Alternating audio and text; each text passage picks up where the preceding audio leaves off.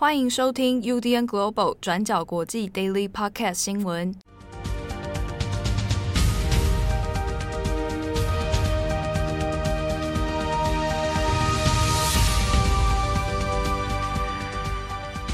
Hello，大家好，欢迎收听 UDN Global 转角国际 Daily Podcast 新闻。我是编辑七号，我是编辑慧仪。今天是二零二一年六月十五日，星期二。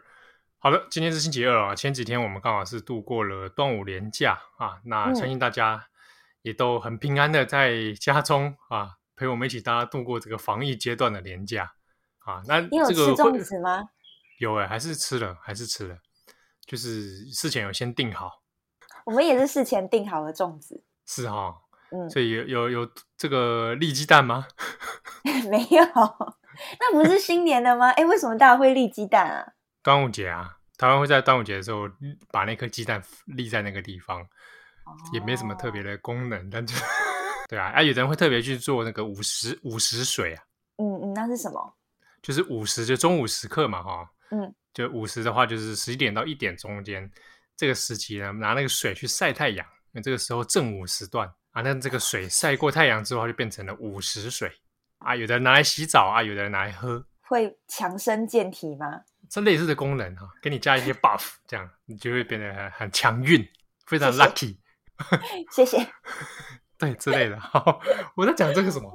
好，今天是十五号，星期二。我们来更新几则重大的国际新闻。第一条，我们先来看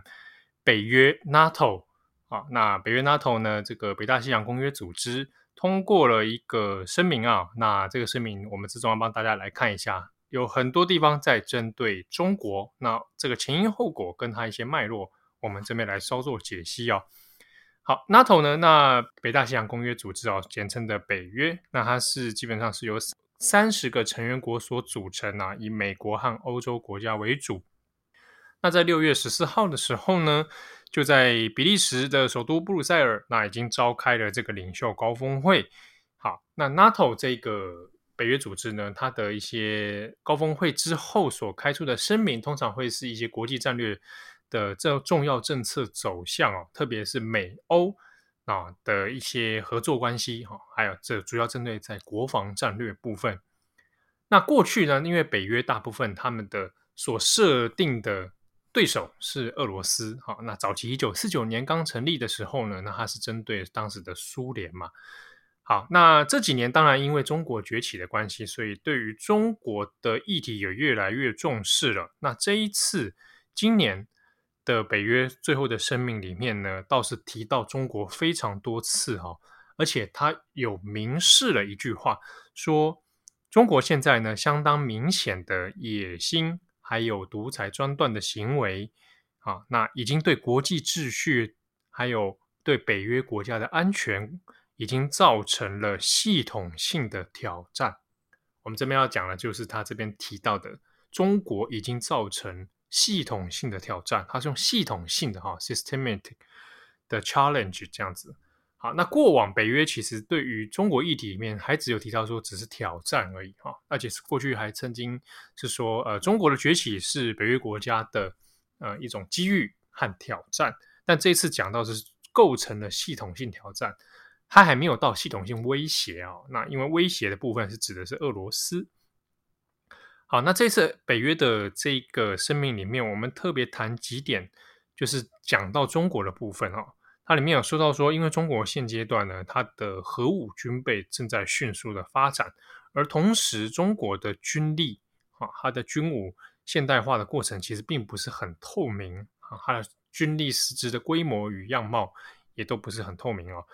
那以及这几年当中和俄罗斯的军事合作。好，那这些种种的行为呢，那已经扩大了中国的实质影响力哦，那也可能威胁到国际的安全。因此，北约国家之间呢，必须要联合起来哈啊，捍卫这个北约联盟的安全。那以此为前提呢，来和中国做交涉。好，那这边有特别提到说，中国跟俄国、俄罗斯之间，他们有做了前之前有做了联合军演哦，好，那以及中俄这两国呢，在联合国常常有一些合作的关系，因此就北约的角度来看，现在所面临的过去呢是要面临俄罗斯的威胁，现在他要面临的是中俄混合的威胁。好，那这个对北约来说，北约这次在这个声明里面提到，这是一个很崭新的挑战哦，中俄之间联合起来这种混合性的威胁。好，那这边有提到说。未来这个中因应中国的崛起啊，因为它在尤其是会在亚洲太平洋形成一些潜在的武力威胁。好，那之中呢，北约重要的国家很重要的国家之一就是美国。美国本身同时也是在亚太这边哈，呃，会受到很大的挑战。因此呢，这个公报哈，这个联合声明的公报里面有提到说，未来也不排除北约国家呢会加强在亚太这边的合作。那也特别点名到了日本、韩国、纽西兰、澳洲，好，那这几个战略伙伴可能会在未来展开实质的合作。那这个公报里面，因为涉及到了议题里面，其实很主要，除了中国之外，还有其他的，包含俄罗斯的化武问题啊、叙利亚的处置等等，哈，很多区域安全的课题啦。但是中国的提到的次数是蛮多的。那这中间呢，像梅克尔他就特别在强调一件事情啊，也根据这一份是公报的内容有提到说，呃，虽然说中国现在在现阶段的现实来看呢，他对北约国家来说是造成威胁的敌人啊，他是一个敌手，但同时他也可能会是一个伙伴啊，所以北约国家之间呢，和中国的互动方式可能会采取对俄国的模式哦，就是一面。一方面来进行贺阻跟围堵，那那另一方面呢，也适度的开放对话的可能性。好，那在一定程度上，在确保北约国家的安全前提之下，来和中国进行来往。好，那这个事情我们这边提到说，呃，北约其实已经不止一次提到中国的威胁了哈。那在过去几年当中呢，主要在二零二零年的去年的十二月的那一次哈，那有提到的一些重要课题上面，就有提出来说，中国崛起对于区域的安全啊，然后还有对北约国家的价值观、民主体系是造成一种挑战的，因此需要一些新的战略思维来应应。不过，并没有特别提到这个所谓具体的措施会是什么哦。那以往呢，那个是大家如果还有印象的话，在川普任内的时候。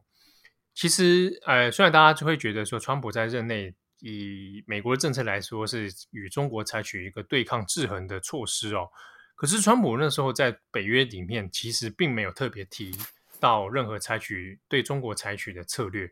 反而是反过来说，呃，觉得美国在北约花开销太大了哈，尤其军费的支出太多了。当时川普还讲了很有名的一句话，说美国花了太多的资金在保护欧洲的盟友。这件事情弄得当时北约很尴尬哦，内部成员国其实对美国的态度不是很满意。结果后来弄到是说要要求北约成员国来提高他们的军费开支，还有跟美国多买武器，那才让美国说哎继续留在北约组织里面。当时就有人批评说这是一种哎川普政权的一种有点变相勒索的感觉啦。好。所以当时北约国、北约组织跟美国之间的气氛跟关系其实弄得蛮尴尬的哈，甚至有些不信任。那这一次拜登在北约组织里面这个高峰会，他倒是蛮多次的希望重新的来跟北约国组织呢建立这个关系哦，说美国已经回来了哈，啊过去的这个长期的关系盟盟友的关系哈，可以值得大家信任。所以这次里面有很多次是拜登再去跟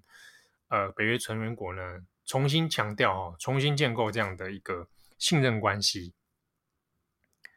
好，那北约组织呢，它是在一九四九年成立啊。前面有提到，它其实因应战后以来的西方的各个盟国所组成的一个军事战略组织。好，那它的目主要目的就是防卫合作了。好，那当时呢，主要的敌人当然就是苏联哦。好，那这个是目前国际当中呢，诶。以西方来讲，啊，西方的盟友国盟友国家来讲呢，是最重要的一个军事力量，而且还拥有非常多。这这个成员国里面有很多是核武国家，啊，而且他们的常规部队也很多。好，可是，呃，就北约组织来讲，是不是这几年当中也其实也有遭受这些批评了哦？比如说它的实质效力也很低啊，那好像没有办法解决很多的问题。那过往它刚成立的时候，第一次介入的这个国际的战事呢，就是我们先前有讲到的这个前南斯拉夫内战哦，那那个是北约在成立之后第一次介入的战争。那这几年当中也被批评说它的官僚化、哈组织僵化，那对于许多国际上的危机，并没有适时的介入跟呃完成一些任务哦。那不只是川普有过一些意见，其实在法国马克宏在二零一九年的时候也曾经用过很严厉的词汇，说北约已经脑死了啊，用这样的词汇来说北约组织哦。好，所以现阶段来讲，好，北约虽然。已经订立这样的声明公报，但接下来要怎么做，还没有一个具体的这个目标出现。那最快是二零二二年的时候，会在下一次的峰会，二零二二年的时候呢，会提出一个所谓新的战略概念。那这个战略概念里面，可能就会涉及到，那所以北约具体来说，要怎么样因应中国的挑战？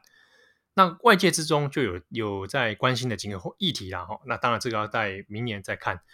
有没有可能在亚太这边新增北约的驻军啊？或者亚太这边怎么样做武力的投射哦？那包含说北约成员国，比如说以欧洲的国家为主，会不会有可能协防太平洋的这个战乱？比如说讲直白一点，当如果台湾出事的时候，那北约的欧洲国家是不是也要按照北约公北约的条例就直接可以出动？好，那这个也许未来会还会有新的答案。好，那延续这个北北约的话题呢，上一次我们有讲到 G7 哈，七大工业国，那就在北约的声明的之前啊，那才刚落幕。那七大公约国的这个 G7 的声明里面，其实大家也应该有都看到了哦，它的里面强调的还是针对中国的威胁的部分很多，那包含新疆议题、香港议题啊、区域安全啊，还有 COVID-19 的起源问题啊等等。不过，如果两个比起来的话，你可以看到，我们就以拜登的立场来说好了，就他在 G7 跟这个 NATO 的声明里面，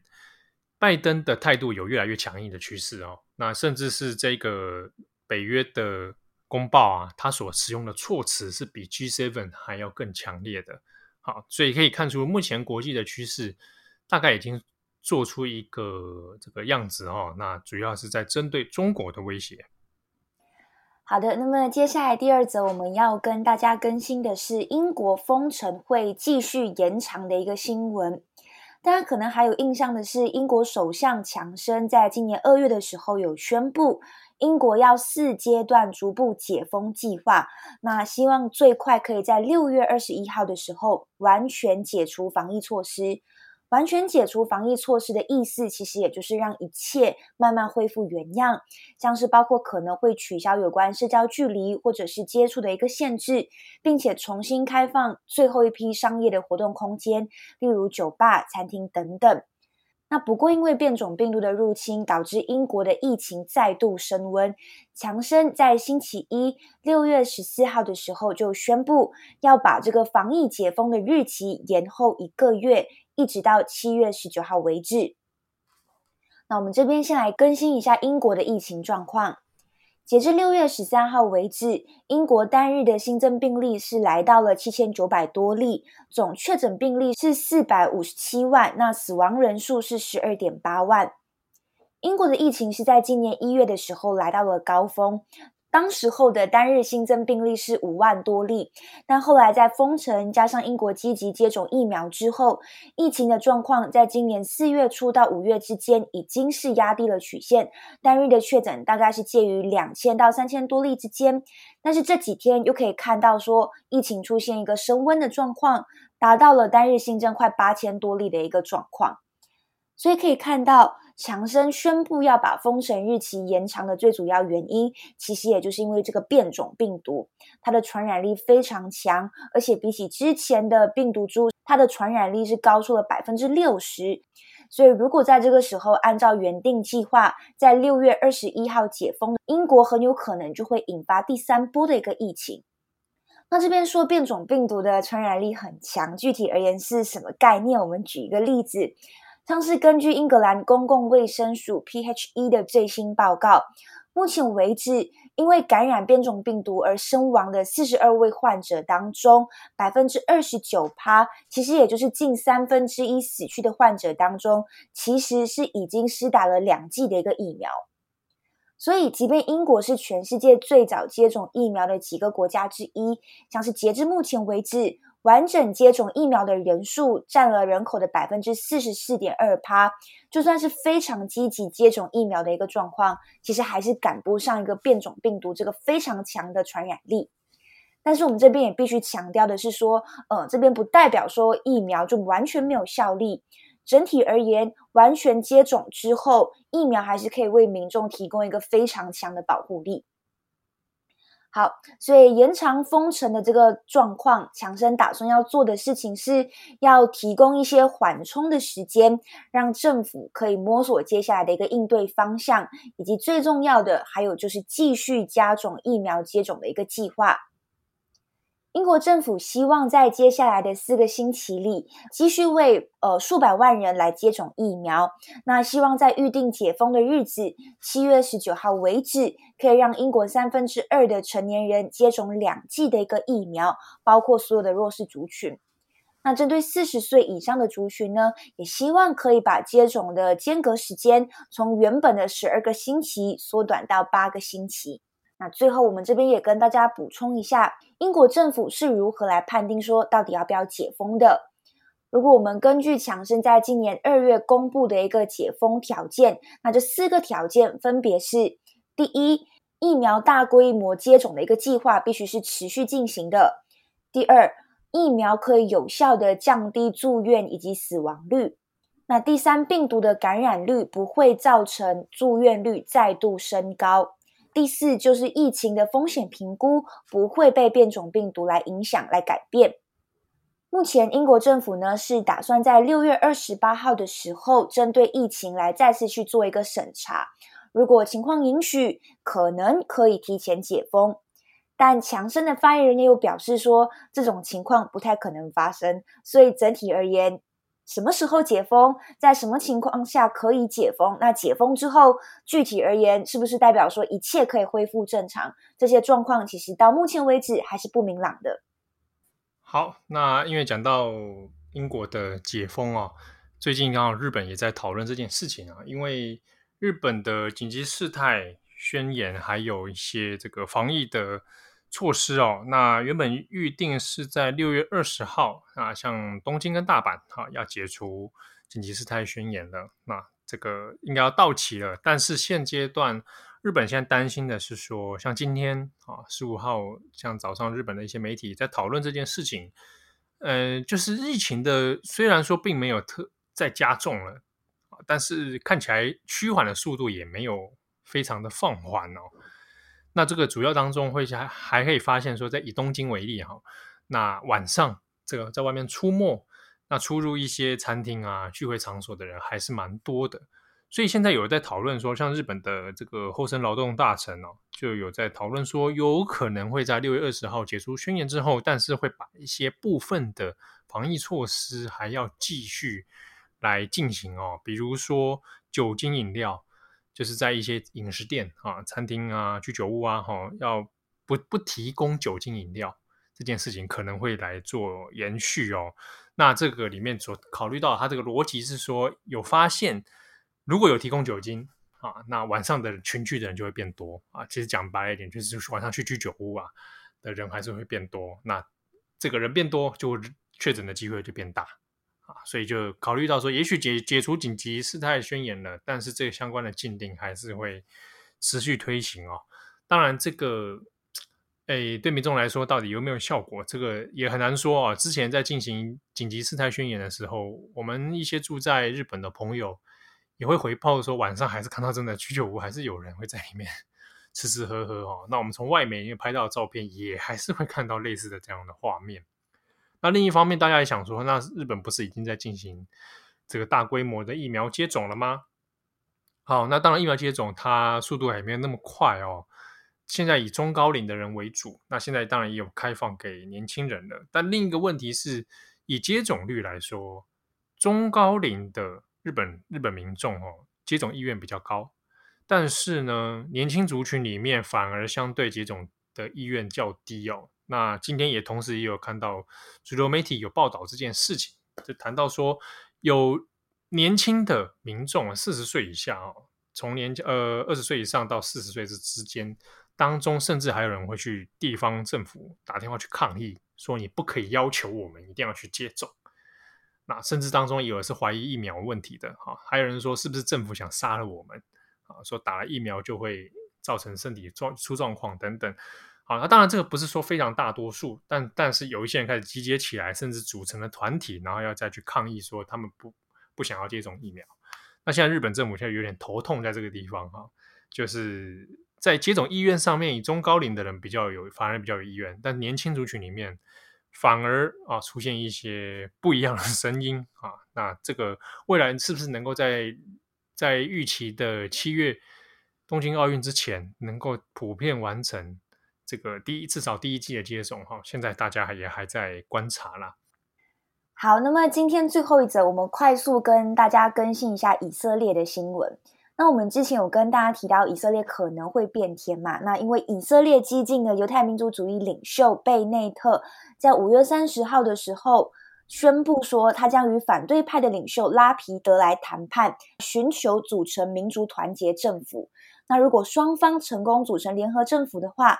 预计担任十二年总理的纳坦雅胡就会下台。那结果是以色列已经变天成功了。由贝内特以及拉皮德组成的新政府，最后是以六十票对五十九票，非常微弱的一个优势，来赢得了国会信任投票。所以目前四十九岁的贝内特已经在星期日六月十三号的时候宣布就职总理，那预计会一直做到二零二三年的八月二十七号，按照双方的协议，由现年五十七岁的拉皮德接任总理。那其实也就是说，两大领导人贝内特跟拉皮德会轮流担任总理的一个意思。那我们这边跟大家补充一个呃小插曲，其实也就是 BBC 的那个记者，他就留意到一个现象，就现在纳坦雅胡不就下台了吗？所以在就是以色列的国会会议里面就出现了一个小插曲。刚刚卸任总理的纳坦雅胡，他可能就是还是以为自己是总理，那也有可能是受到他的习惯影响。他在进入国会会议的那个议厅之后呢，就非常理所当然的依旧走到总理的位置这边，就是坐下来，想说开始会议。到最后是由职员的提醒，他才想到说，哦，他已经不是总理了。那接下来才到反对派的这个位置那边去坐下来，记起来说，哎，我现在是反对派了。他他做了几年？十二年，十二年嘛，嗯，哦、这十二年来呵呵，已经让他的肉体一直误会自己就是永远的总理了，一时间无法适应啊！我想这个真的做太久，真的会发生这种事情。好，那好，那以上是今天的 Daily Podcast 的新闻，我是编辑七号，我是编辑惠仪，祝大家有美好的一天，我们下次见喽，拜拜，拜拜。感谢大家的收听，想知道更多详细内容，请上网搜寻转角国际。